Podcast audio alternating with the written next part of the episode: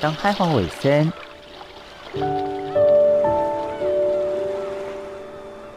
就伫太平洋北端，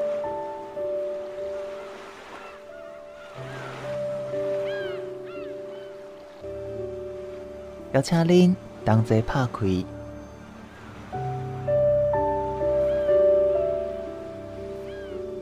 世界的门。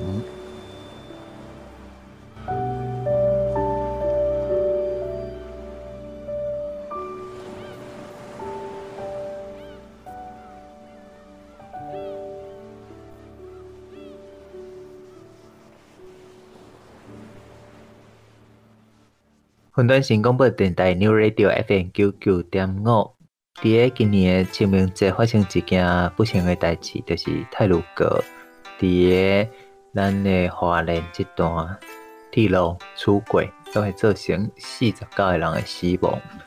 事件当中，伫个国内嘛造成足大的讨论。另外一方面，JR 福知山线出轨事故，这是伫日本发生的。嘛是一个最严重的铁路出轨的事件。JR 福知山线出轨事故十六周年，他山之石可以攻错。咱伫这个事件当中，咱会当来对比咱的台湾这太鲁阁事故有啥物款的建议，甲咱会当去努力改进的方向咧。今仔日邀请到的是《朝日新闻》社秘书浩如来甲大家做分享。咱首先请浩如告诉听众朋友，先来拍一下招呼。嗨，大家好，我是浩如。是浩如，浩如，我想这几天大家心情都蛮沉重的，就是发生了泰鲁格的出轨事故，但也造成了国人四十九人的伤亡。当然，很多人会讨论说这一次事故发生的原因，那以及谁该就责。但事实上，除了究责跟呃事故原因之外，我们更应该要思考的是，在超过了五年、十年之后，会不会是今天公祭，明天忘记？我们需要的是更全面的去思考，这整个制度当中到底有没有什么我们可以努力的方向？那像我今天呃想要来跟您讨论的，就是在日本是称之为铁道。当中文化是最底蕴深厚的一个国家，其实也曾经发生过了 JR 福知山线的出轨事故，而这个事故呢，一直到现在，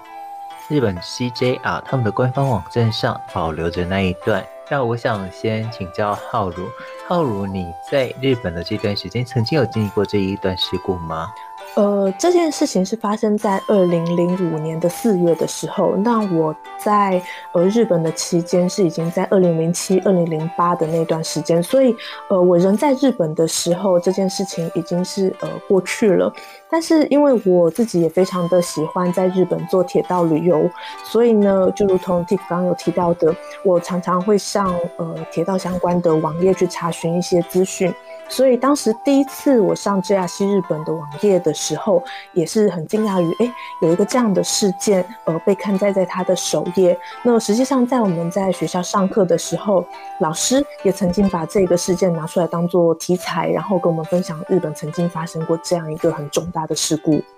是，我想可能有些听众朋友不知道这个事故到底发生的前因后果。还有它到底多严重？我就简单跟听众朋友介绍一下，这个是发生在日本兵库县尼崎市的一次重大铁路事故。在两千零五年四月二十号号的透早九点十八分，一台西日本旅客铁道行驶在福知山线，那这台快速电车有点像我们的捷运，因为脱轨，结果撞击到了路边的公寓大厦，事故总共造成了包括司机员在内的一百零七个人死亡，有五百六十二个人受伤。这嘛是伫日本近代上严重的铁轨事故。伫这个事故当中，大家就开始来讨论啊，到底是为什么日本不是以这个铁道安全、加这个铁道准时是上？哦，世界闻名诶，大概甚至足侪拢爱来日本来学来学习因这精神，但是出了这么大诶事件，是不是日本神话是被打破的？在那之后，日本人又搁是安怎来看这事件嘞？嗯，我们在那个事故发生的当下后，这件事情会变得这么严重。其实除了单纯的列车事故之外，那有一个它会造成这么严重死伤的原因，如同主持人刚刚提到的，它撞进了铁轨呃附近外侧的一个公寓大楼。那它在撞进去的时候，这一个列车它是七节的列车。那因为非常强大的冲击的关系，第一、二节的列车它其实是冲到那个，呃，它被挤压到公寓的内内部去了，直接挤到公寓里面的塞进去了，就是。是的，所以呃，当时的呃空拍的照片，还有一些现场的照片，其实是非常呃触目惊心的，因为大家知道这是一节七节的列车，但照片上只看到。六节车厢，所以当时有很多人看到现场的照片，都是即使没有看到呃伤者，也是非常的触目惊心的。对，那呃我们要说为什么这个会造成这么严重的死伤，是因为它撞撞进那个公寓大楼的时候，它撞进的结构是那个公寓大楼的停车场的部分。所以呢，在强大的冲击力之下，停车场内的很多汽车呢，它可能造成了一些汽油的呃漏出，所以在那个现场是没有办法使用一些电动工具去做救援的。那他们可能只能用一些很原始传统的方式，然后很勉强的把东西搬开，然后慢慢慢慢的把一些伤者或者是很严重的。呃，我也很难，现场很难判断到底伤伤势如何的人一个一个运送出来。那呃，当然事后有很多的检讨，但是现呃当下其实有一些的讨论是说，当时的营救状况也是有一些值得注目的点的。那这个部分我觉得可以分享给各位的是说，西日本过去曾经发生过很严重的阪神大地震，在一九九五年的时候。是，所以呃，在关西地区的人，他们对于那件事情是非常呃刻骨铭心的。所以遇到这种重大灾难的时候，他们其实有他们的一套去应对的方式。那当下其实很多的救护的资源没有办法及时的赶到，那也有很多医院没有办法马上的收容这么多的伤患。所以当下是利用市民的力量，有很多该当区域的一些市民，他们就利用自己的私家轿车，就直接冲到那个现场去，然后协助把伤患搬运出来。那呃，也是构成了一部分的市民的救援的部分。好，这是我们说这个死伤非常严重的其中一个原因，因为很多人来不及得到足够的救治。好，那呃，为什么会发生这么严重的事情？但第一个原因，大家会直指说人的因素。司机员他有一个超速的一个状况，那呃当下我们知道的情况是说，他在前一个站的时候，他有发生一个延迟，然后呢，他在延迟的状况下，他在停站的时候，他有稍微的越过月台规定的一个界限。所以呢，依照这个西日本的公司的规定，这家西日本公司的规定，他必须倒退回正确的位置，让乘客上下车之后，他才能继续上路。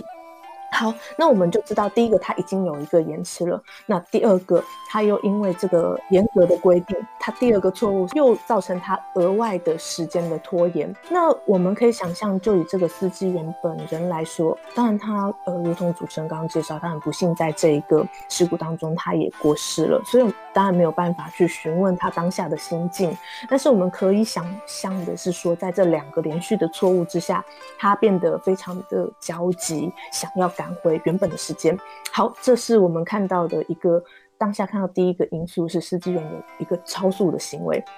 那当下的那个雾是雾面的一个呃因素呢，在那个我们说冲出出轨的这个地方，它是一个很大的弯道。那所以呢，它需要我们可以想象一下，对普悠玛的很类似的状况。那在那个地方的。防护也有人讨论说，是不是不是那么充足的状况下，在一个大弯道，那又是一个呃高速行进的状况下，那他就失控，然后出轨，造成这么严重的一个事故。那当然这是呃当下我们看到的现实里面的人和事物当下的状况。那呃，但是最呃，在事后大家最检讨的事情，其实是 JR 西日本这家公司它的制度面、它的管理面的问题。你是不是给这些司机员这么大的压力？然后他们在迈向公司化的这个过程当中，我们知道日本的 JR 公司，它从国铁迈入私铁的过程当中。从八零年代的晚期，一步一步的，他们面临很多很多的压力，而且呢，日本可能不像台湾，就是只有台铁。那现在呃有一个高铁，它也不不算是呃完全的竞争关系。那日本有非常多的私铁，那有不同的公司在跟这个国铁做竞争，所以 JR 在公司化的这个过程当中，也是经历了非常多经营上的困难，所以也是有一些呃。呃，研究或是讨论，舆论直指说西亚，呃，JR 西日本这家公司，它在管理制度上，为了要能够达到一个更有绩效、呃，公司化更有营运的成果的状况下，给了这些第一线的人员在层层的压力之下太大的负担，那造成了这个呃不幸的事故。那这是我们可以看到在当下的一些讨论。可能大家拢会认为讲，你既然是可立的教书，你就是做经验的，而且你嘛有能力来解决这个问题。但是，今仔日这个死亡的教书，伊的情形到底是安怎的？咱休困者，音乐了，咱再来甲大家解说，这个死亡的教书到底承受了偌大的压力？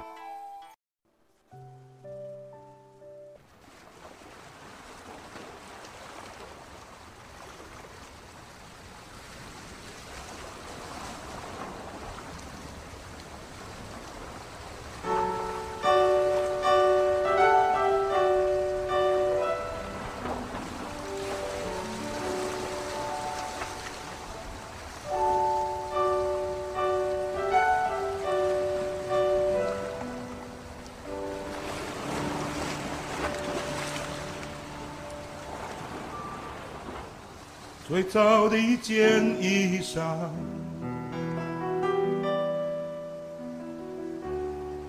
最早的一片呼唤，最早的一个故乡，最早的一件往事，是太平洋的风。徐徐吹来，吹过我所有的全部。我曾赤子刮过了你的披风，丝丝若细，悠悠然的生机。吹过多少人的脸颊，再吹上了我的。太平洋的风一直在吹，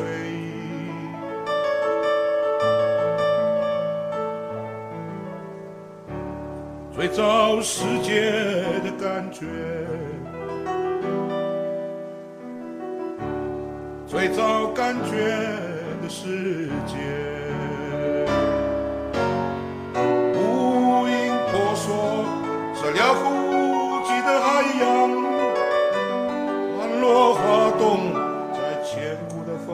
和平原，吹上山，吹落山，吹进那美丽的山谷。太平洋的风一直在吹，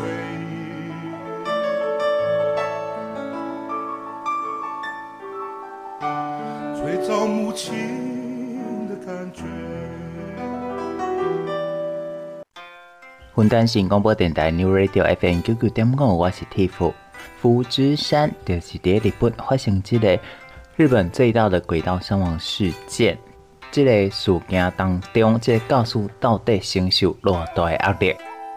我来甲大家报告一下，这个死亡的驾驶，伊当初是只有二十三岁。大家想看卖二十三岁，就是大学拄啊毕业，然后就是刚刚一年就来开这个咱讲的火车。你若讲搁伫个高压的情形之下，伊无可能有遐尼济的经验知识去判断，即个时阵伊会当安怎做？而且对于这个呃教师来讲，我得到的资料是，伊则经过，因为伊停车时间有去 delay 掉十三天的呃勤前教育。这亲权教育毋是真正的教育，也是一种人格侮辱的过程。你是白家路嘛？想到你无法度搞这些加亏，类似这种精神上的虐待。所以变讲，大家在想，伊到底当初是伫个呃办婚的时阵，阁超过七十公尺，电话迄边阁卡来卡讲，你到底是创啥笑？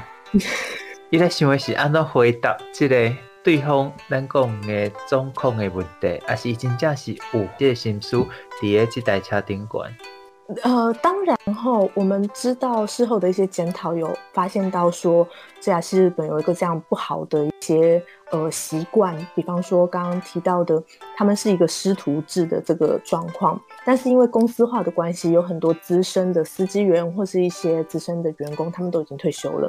其实很像我们现在台铁的状况啦，所以就是新人带新人，他可能就是两三年、五年这样的一个人去带一个学弟，然后又是用一个比较高压的方式，他他所谓的指导教育，并不是真的告诉你说，哦，你在什么样的状况下，我们可以采取什么样的措施，不是，他就就是骂你，就像刚你说巴嘎亚鲁这样子的状况。那所以当然我们同样的我们。不可考啦，就是司机员他当时内心的焦虑。但是还有一点，我其实也觉得可以跟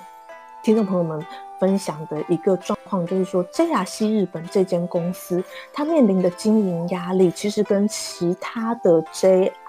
私有化之后、公司化之后的一些分公司的状况有一点点不太一样。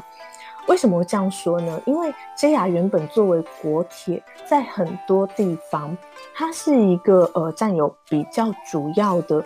交通重要性的要冲的，掌握更多资源的一个公司，比起其他私铁。但是在关西圈，在 JR 西日本的这个主要的营运范围，其实并不是这样。最有钱的公司是哪一家呢？我相信大家一定听过。阪神虎队的母公司就是阪神铁道的公司。那另外呢，呃，我当时住在京都，我们最常搭的是什么？是阪急。阪急它的车站在京都最重要的、最市中心、最热闹的四条河原町那个地方，它有车站。所以我们要去大阪也好，去神户也好，我们会搭阪急，因为就在市中心附近，我们搭就过去了。JR 的车站在哪里？JR 的车站在。京都最南端边边的地方，那我们什么时候会搭 JR？我们只有去像宇治啦，或是奈良啦，对，京都近近郊，就是不是很不是很远，但是它正好是同个方向的时候，哎，那我们顺路搭一下。那 JR 又比较贵，那就真的只有顺路的时候会搭。那如果我要去。呃，比较南边的地方，有时候我搭地下铁甚至就到了。那所以我的选择相对是多的。那对 JR 西日本他们的营运来说，当然就是有更多的竞争者，而且他们必须要展现出更多的优势，才能够吸引到更多的乘客，那来去做这个呃选择 JR 西日本。但是，但是有一个地方很特殊的是说，我们发生事故的这一个段落。虽然有很大的 JR 西日本本身有个很大的竞争在，但是那一个区块原本在过去是作为呃比较呃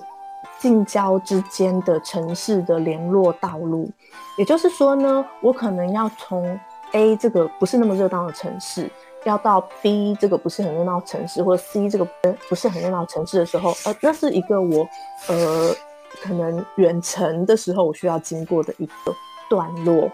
呃，我举例子好了，可能以前我们从桃园到苗栗到台中，诶，我我可能就只能搭台铁这一段。那以前可能也没有很多人会这样搭，可是突然有一天，竹北它发展起来了。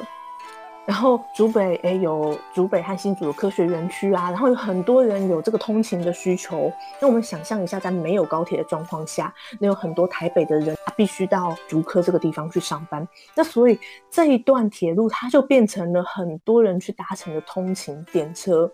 那这怎么办呢？那只好增加班次，并且呃要求每一班都准点，那才能应付这么呃很。很大幅的一个需求的扩增，才能够让呃满足这些通勤的人的需求。所以，我们看到那一天是在呃九点十八分，是一个通勤时间发生的事故。所以在当下，呃，我们知道有很多的死伤者，其实都是通勤族。那他们在这个过程当中，因为他们在那个区间，他们只有这一个选择的状况下，那 JR 西日本他们也没有其他的路线可以去呃疏疏流这些人潮的状况下，那就在这个很密集的班次当中，然后司机有很大的压力、准点压力之下，发生了这样的一个事故。是，虽然看到发生这件代志了嘛，对日本人有一个做深的检讨，到底我是要安全，还是要准点？因为这。一切八十秒的时差，就是因为要求这个嗯啊少年的司机，伊一定要伫时间内来做甲这件代志，若无就会起哄，不管是霸凌，还是讲甚至会遭受乘客的唾骂跟攻击。这一切一切，最后就发生了咱讲的上悲惨的情形，死百几个人。日本人是毋是有对这件的事件当中开始去检讨咧？等歇困一音乐了，咱再来甲大家做讨论。云端新广播电台 New Radio FM 九九点五，伫台湾，呃，伫清明节时发生了太鲁阁出轨事故。同一时间伫呃十六年前，差不多四月二十五的时阵，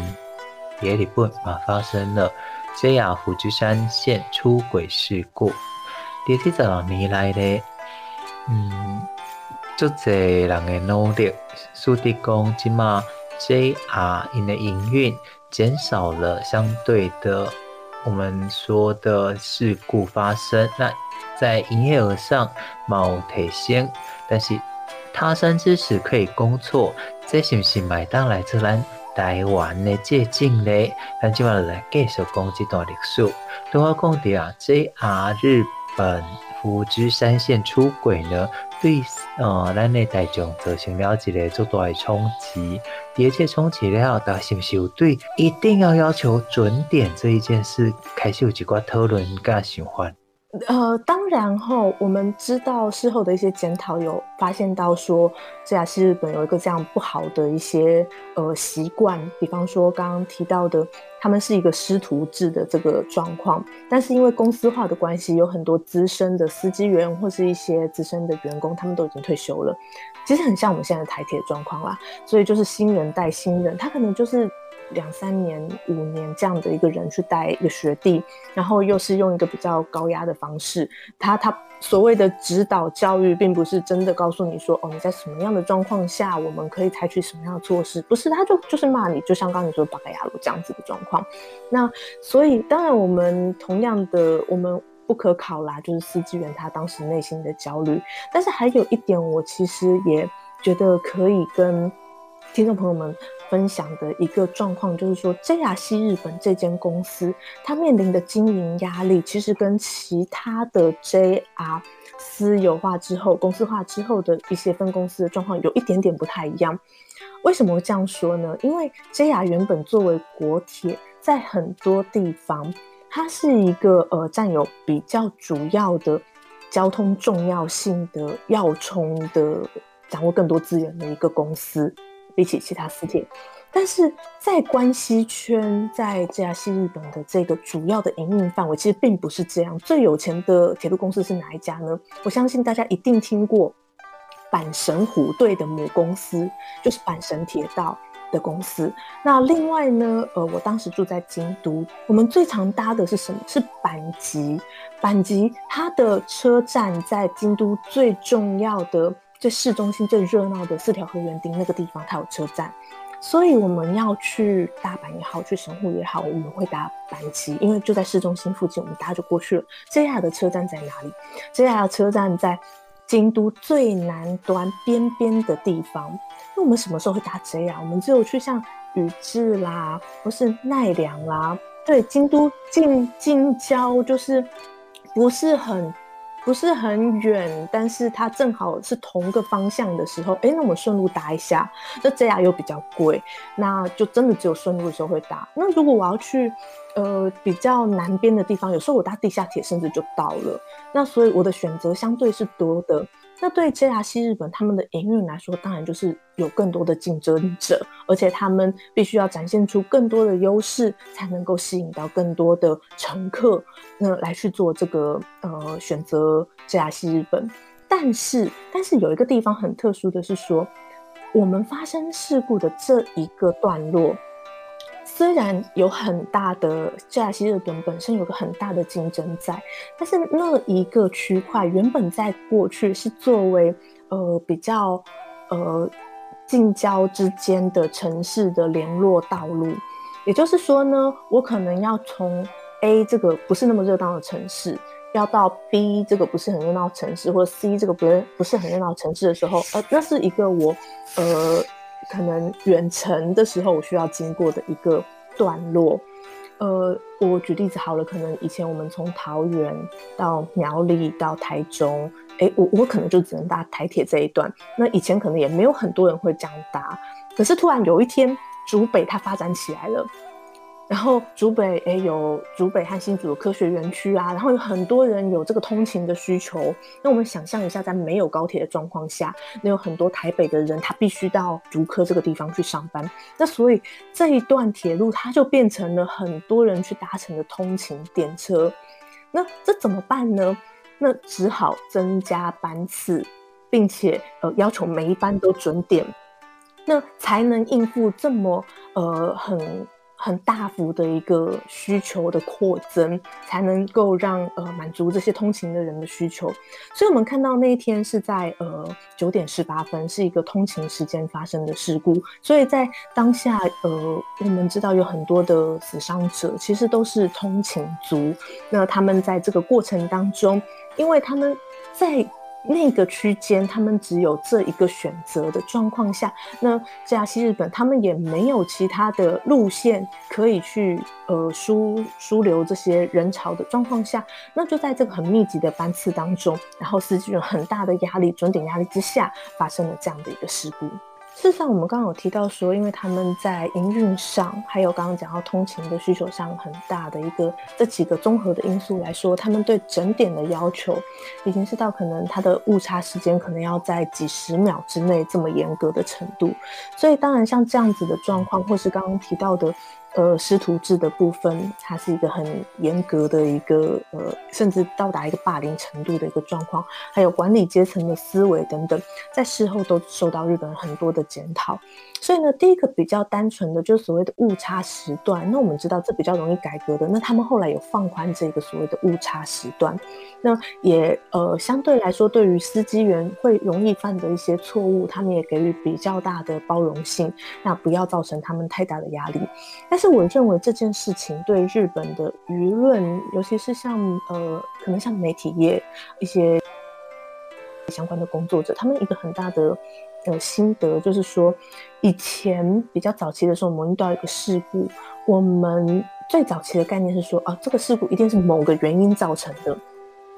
但是到比较后来，慢慢我们有一些公安的公安全的一些概念，我们知道说，一个重大事故的形成，它绝对不会是一个单一的原因。那呃，我以前曾经在日商的公司，在。呃，一个职安卫的一个单位，呃，任职过。那在一个职业安全的观念里面是说，它有点像是一块很多洞的一个 cheese，一个一块很多洞的一块 cheese。然后在这个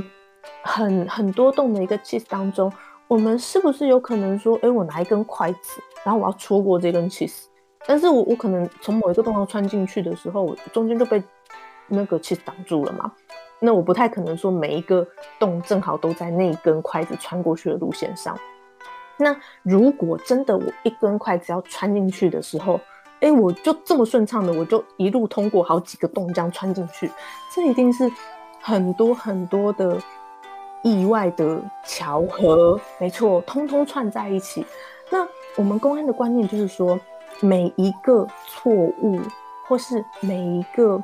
呃，没有掌握好的疏失，它都是一个洞，一个气势上的洞。好，那我当我如果穿过其中一个洞的时候，那其他的疏失并没有发生的话，或是其他的不完备的地方并没有发生的话，那我那根筷子怎么戳是戳不过那一块气死的。它一定是同时有好几个地方，对，那才会发生这么严重的事故。所以，呃，在这样的一个前提下，当我们呃。日本的舆论去检讨这件事情，到过了这么多年以后，大家反复的去思考的时候，呃，第一个层面想到的就是说，管理阶层是不是系统面，呃，会对第一阶，呃，第一线的人员有过多的要求？那这是。他们最直接的一个所谓的第二层的想法啦，那第一层的想法就是说，哦，司机员开太快了嘛，这很像我们那个普悠玛号的事件。然后后来呢，大家就会去讨论说，司机员他就是开车啊，那他可能犯了错，他就是想办法去挽回啊。那车子有问题，可能也不一定是他的错，那是不是公司给他太大的压力了？那这件事情会反映在说，呃，像我们之前做普悠玛号相关的报道的时候，那可能呃日本的媒体的关注的点就会在说，哎，那普悠马号的事件，虽然司机员有超速嘛，那时候宜检宜兰地检署那边他们做出报告的调查报告的时候是是这样说的，他说可是嗯、呃、公司的给他的压力不会是一个最主要的原因吗？那我们就会发现到说日本的。一个舆论的风向，社会的气氛，就会慢慢去同情这个引发事故的当事人，这个司机员，然后去就责于公司，你到底有没有问题？那会给公司比较严厉的一个眼光去去讨论它。那我认为这是这个事件对于日本整个社会很大的影响。在太鲁阁事件了后，咱唔能换了铁路局长，咱嘛换了交通部长。当部的乡亲要求真正无济，只是希望有一条安全的路。讲到这，咱来听一首诗，这是詹彻老师所写的，海内底拢是目屎。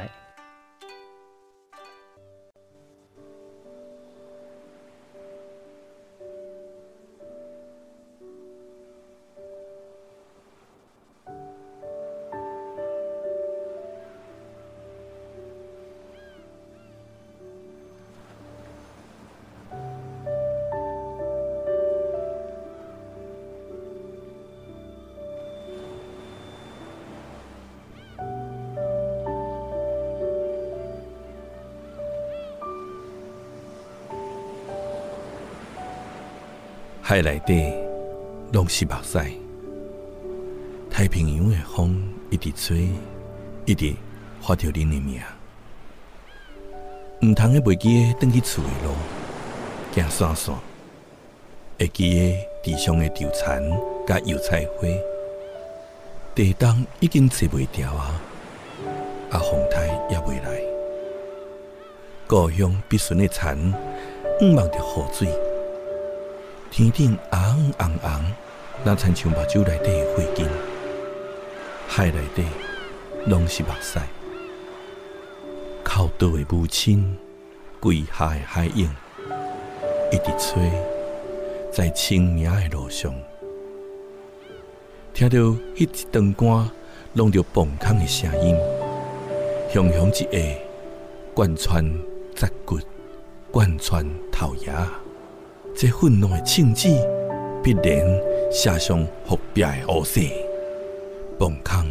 深家那亲像人生的乌坑，断崖山壁那亲像目着花蒙白，甲甜的海华山是看蒙的白沙啊！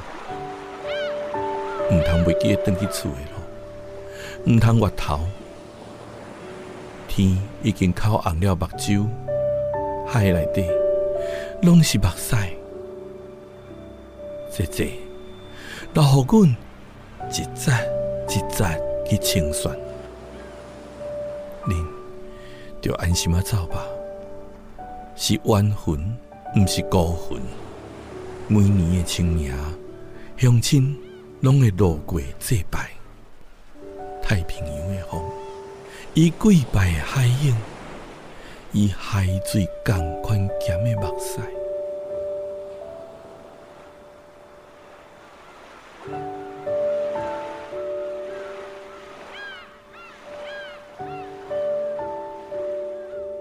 听到这首诗，真正让人鼻头真酸。新的交通部长克里伊就直接讲，改革台铁是伊唯一的任务，伊任命的铁路局局长，嘛是为着这件代志，才上才去上任。所以，咱嘛会当来期待看这件新官上任是不是真正会当来改革台铁百年陈科。好，这是咱呃第一个部分对于福知山事故的介绍来，因呃联想咱目前不管是普悠玛事故还是泰鲁阁事故当中的一寡会当借鉴的所在。咱今麦个来看，就是第二部分。第一部分就是咱俩这个福知山事件嘛，已经到近十二年啊。伫个朝日新闻嘛，对这件代志有足侪报道，甲咱讲的回应。伫即几工是毋是嘛有触动好如力？感觉讲，诶、欸，这个代志其实无一定是爱用即个悲伤的方式，也是一定爱用即个攻击的方式？咱会当用另外一种方式来思考即个问题。嗯，我。当然，在这个太鲁阁号的事件发生的这个当下，因为我我也是作为算是媒体工作者，在第一时间，我们也是付出了相当多的关注在这个事件上，所以当下当然是心情上是有一些呃不是这么的正面的。那不过呢，呃，我们看在发生在过去的这个福知山线的这个事故，那至今已经十六年了，大家还是会去记得这件事情。那到了我们说四月二十五号就是周年呃的日子了，所以呃四月二十四号呃在朝日新闻这边也做了一些回顾的特辑，去采访了一些呃当时罹难者的家属，或是当时在车内的一些受害者、伤受伤者这样子。那我认为这是我们可以去呃慢慢的去用不同的方式来看待一个重大事故的一个角度。那在经过多年以后，那当时的这些人他们有什么样的改变？他们走出了一个什么样的境地？那我就想从这个部分介绍几个呃我们叫新闻刊登的案例给各位。那呃首先先介绍一个呃受伤的人。呃，他是一位当时是大学生后，他是一个物理治疗师。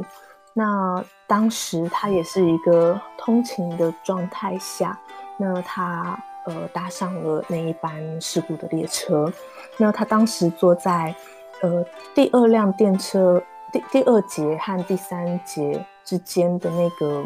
呃那个叫叫什么，就是连接部的那个地方，他站在那个位置。然后在事情发生的当下，是一个很重大的碰撞。然后他所看到的就是突然之间就暗下来了，然后身边的乘客因为是通勤时间嘛，那很多人都是站着的，所有的呃乘客就好像滑出去一样，就呃挤到比较前面的地方去，看到是一个很触目惊心的状况。他当时大学一年级。然后当时就已经想立定志向，他想要成为一个物理治疗师。那他想要去服务一些高龄的一些呃病患。那所以在那个当下他，他发生的事情是，呃，因为所有很多的乘客因为这个巨大的冲击，刚刚说的滑出去。那他在看到那个瞬间之后的没有多久，他也跟着失去意识了。当他恢复意识的时候，他发现，哎，他的脚不能动。那因为就是所有的乘客其实是呈现一个很呃堆叠的状况，所以呃他的脚因为受到长时间的压迫，所以呃后来他他可能就呃不良于行这样子。好，但是呃，过了这么多的时间后，他当时大学当然也没有念得很顺利，但是呃，在以就是留级一年的状况下，他还是毕业了，然后就是继续的迈向他的一个呃他原本的目标继续去做，虽然他的行动可能有点不太方便，但是他一直在思考一件事情，就是他是一个被被留下来的人。当时在他身处的那一个位置，第二三节之间，算是很接近一个事故核心的位置了。但是他并没有失去生命。然后接下来日本也发生了很多事情嘛，对不对？我们知道当时后来发生了三一一的这个地震，在二零一一年的时候，然后后来也有一些其他的大的地震，然后还有前两年的时候，西日本发生了呃很巨大的。呃，豪雨的灾情，那这它当时也是造成很严重的一个灾损。那这几个很重大的天灾，或者是呃这些造成很多人失去生命的这些灾害呢，让他一直不断有一种幸存者的罪恶感，那种感觉不断的在他的呃心里涌现出来。他他就会在想说，为什么活下来的人是我？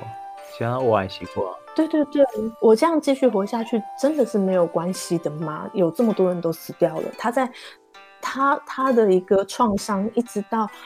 刚刚说可能发生大震灾的时候，或者是呃逃狱的时候，只要有死伤者大量出现的时候，他都会有这样子的一个反思。可是他后来在他的工作当中，他在他在重新拾回他的价值。他觉得我的工作是物理治疗师，我去帮助很多的年长者或是受伤的人，然后让他们可以恢复更正常的生活。身边的人一直在让他感觉到他的存在的意义。他在这两方的拉锯之中，他慢慢的、慢慢的、慢慢的，再加上他自己后来有小孩出生了，那他慢慢的去改变他的思想。他认为说，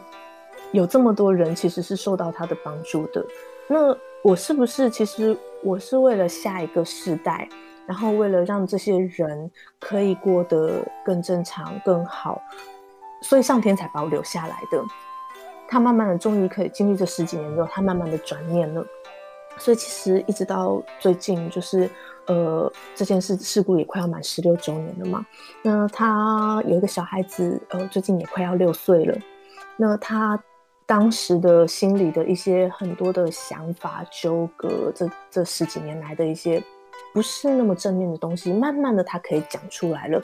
所以他也是看着他的小孩啦，那呃把他自己内心的一些痛苦，慢慢的诶，他可以对媒体呃陈述，然后让媒体为他做一个这样子的记录，那我觉得这是一个很真实的一个体验。那我们并不是说。他是一个完全就是一个很正面、很积极面对人生的人，不是他也面对很多的纠葛，但是慢慢的他还是走出来的。那我们认为说时间也好，或者是说呃身边的人也好，即使是不认识他被他服务的一些患者也好，或者是说就是他他的小孩子也好，哎，慢慢的、慢慢的，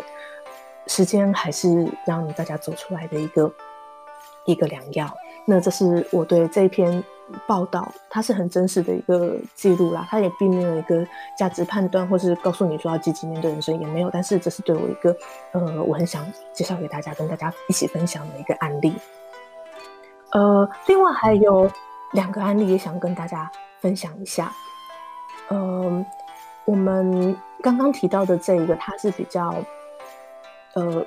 对于自我的内在去做质疑的，就是诶，为什么是我？为什么我被留下来了？这样子的案例。那我想讲另外一个是比较去呃内心可能有比较激烈的情感的。那这个案例是罹难者的家属。那罹难者是一个当年时年三十七岁的一个男性上班族。那被他留下来的家属是他的双亲。那他们的老家是在乡下，然后那在这个罹难者这位男性，他大概三岁左右的时候，呃，他们举家搬到了当时住的那个地方，那个乡下，呃，他的老家的地方。那在这个。这个小朋友三岁的时候，当当时是小朋友的这个罹难者三岁的时候，那这家为了庆祝说，哎，我们搬到新家了，很开心。作为纪念，他们拿到两棵小小的橘子树，很开心，那就把它种下去。那两棵小小的橘子树，等于是跟这个呃罹难者本人这个三十七岁男性，他是一一同成长的，然后长到呃三十几年之后，发生了这个不幸的事故。那他的双亲，他的家属非常非常的怨恨 JR 公司，他们认为是你们公司害死了我的小孩，所以有很长的一段时间，他们一直对于呃 JR 西日本的职员去他们的。住的地方去致意，然后不断的去道歉，然后不断的去关怀他们这件事情，他们一直是无法原谅的，然后也是非常激烈的表达说，就是我恨你们，我不要原谅你们。但是五年、十年过去了，那 JR 西日本的职员他们也是非常的这。这可能这算是锲而不舍嘛？这算是一个长期的关怀。他们一直对这个罹难者的家属抱持很深的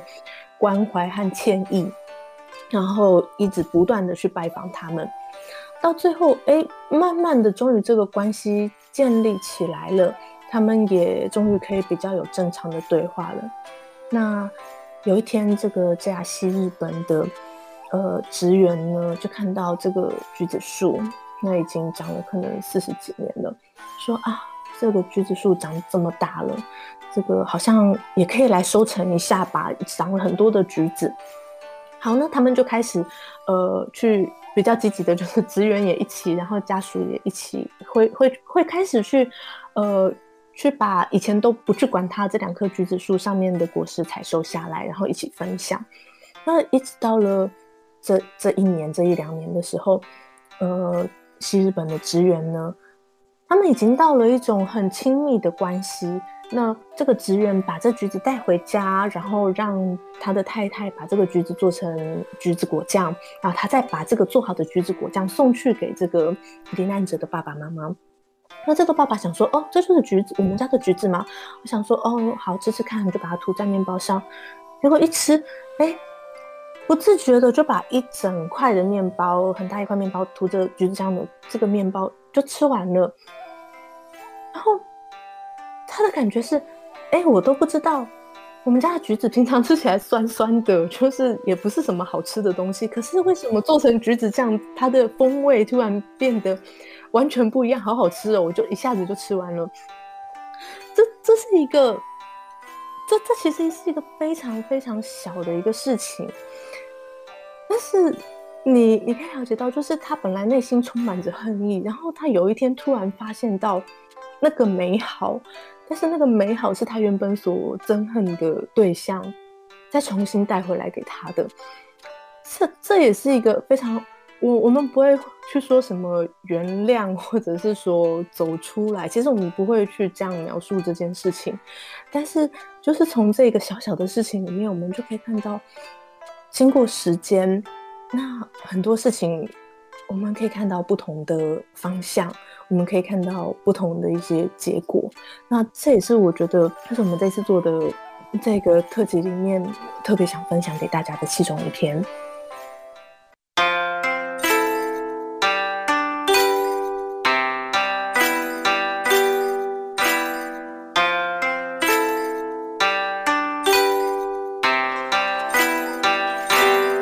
除了这个故事以外咧，其实浩龙本身嘛有另外一个故事想要来跟大家分享。所以来请浩龙跟咱分享第二个故事。还有一个是比较呃，他不是直接的罹难者后，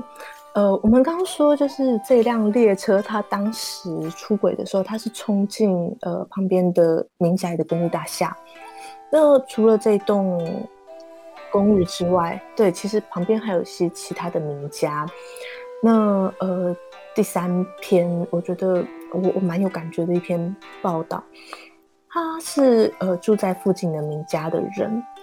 所以他那一天呢，他是呃下班回家的时候，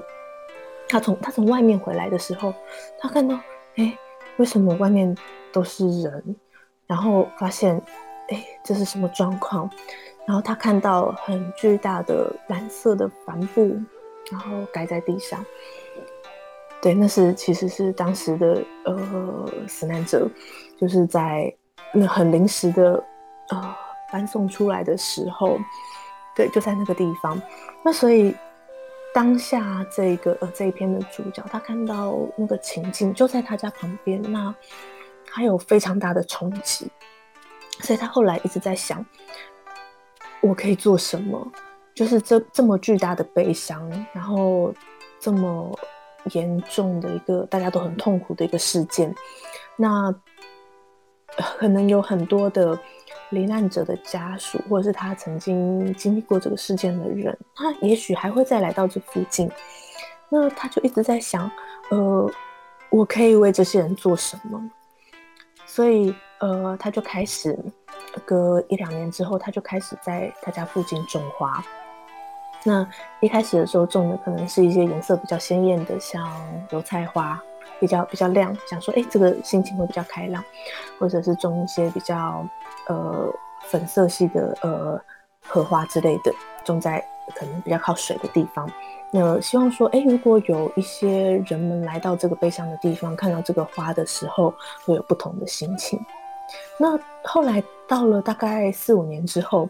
他发现到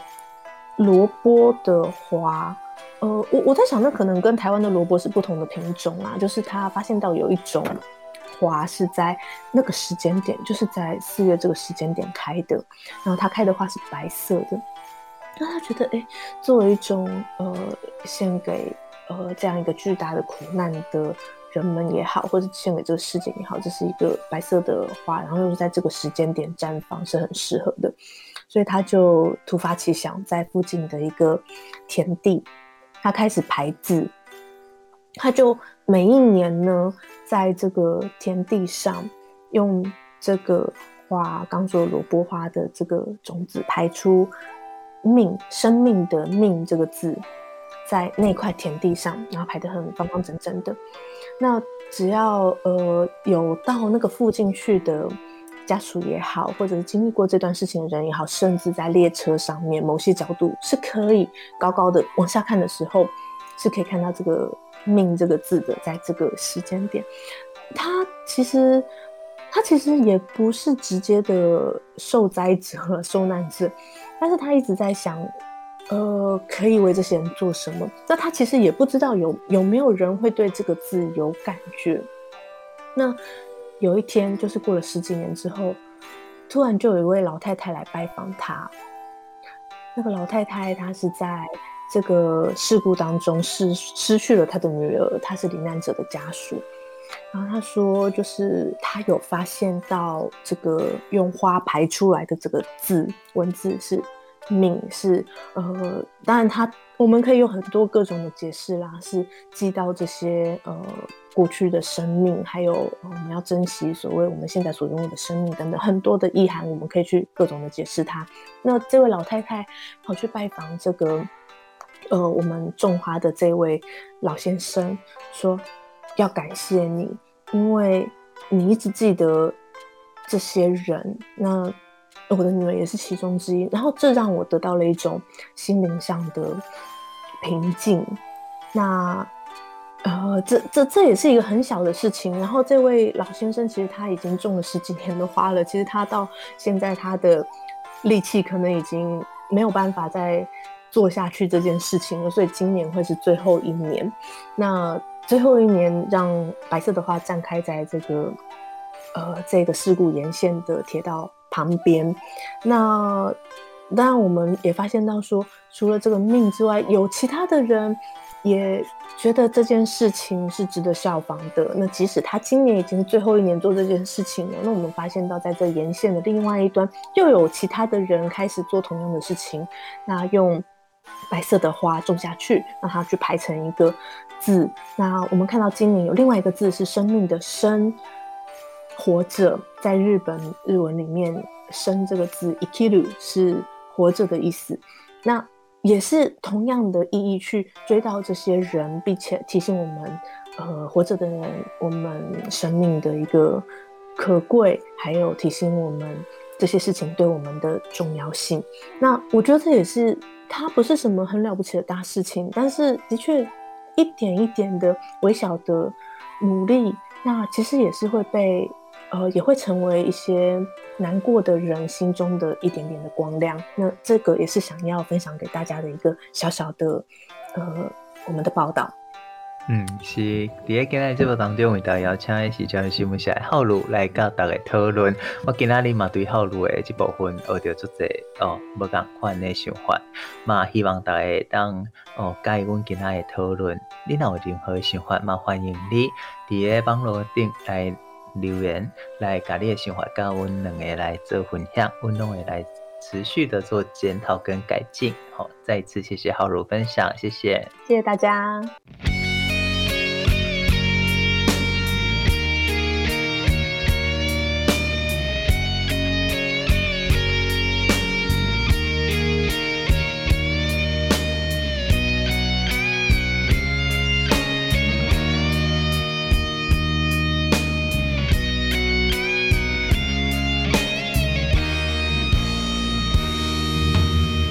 真的残酷吗？活着温柔才是可耻的，活着孤独的人无所谓，无日无夜无条件。前面真的危险吗？活着背叛才是体贴的，活着逃避比较容易吧？风言风语风吹沙，往前一步是黄昏。人生风不平浪不静，心还不安稳，一个岛锁住一个人。我等的船还不来，我等的人还不明白。寂寞默默沉默沉入海，未来不在我还在。如果潮去心也去，如果潮来你还不来。沉沉往事浮上来，回忆回来，你已不在。一波还未平息，一波又来侵袭。茫茫人海，狂风暴雨，一波还来不及，一波早就过去。一生一世，如梦初醒。深深太平洋的深深伤心。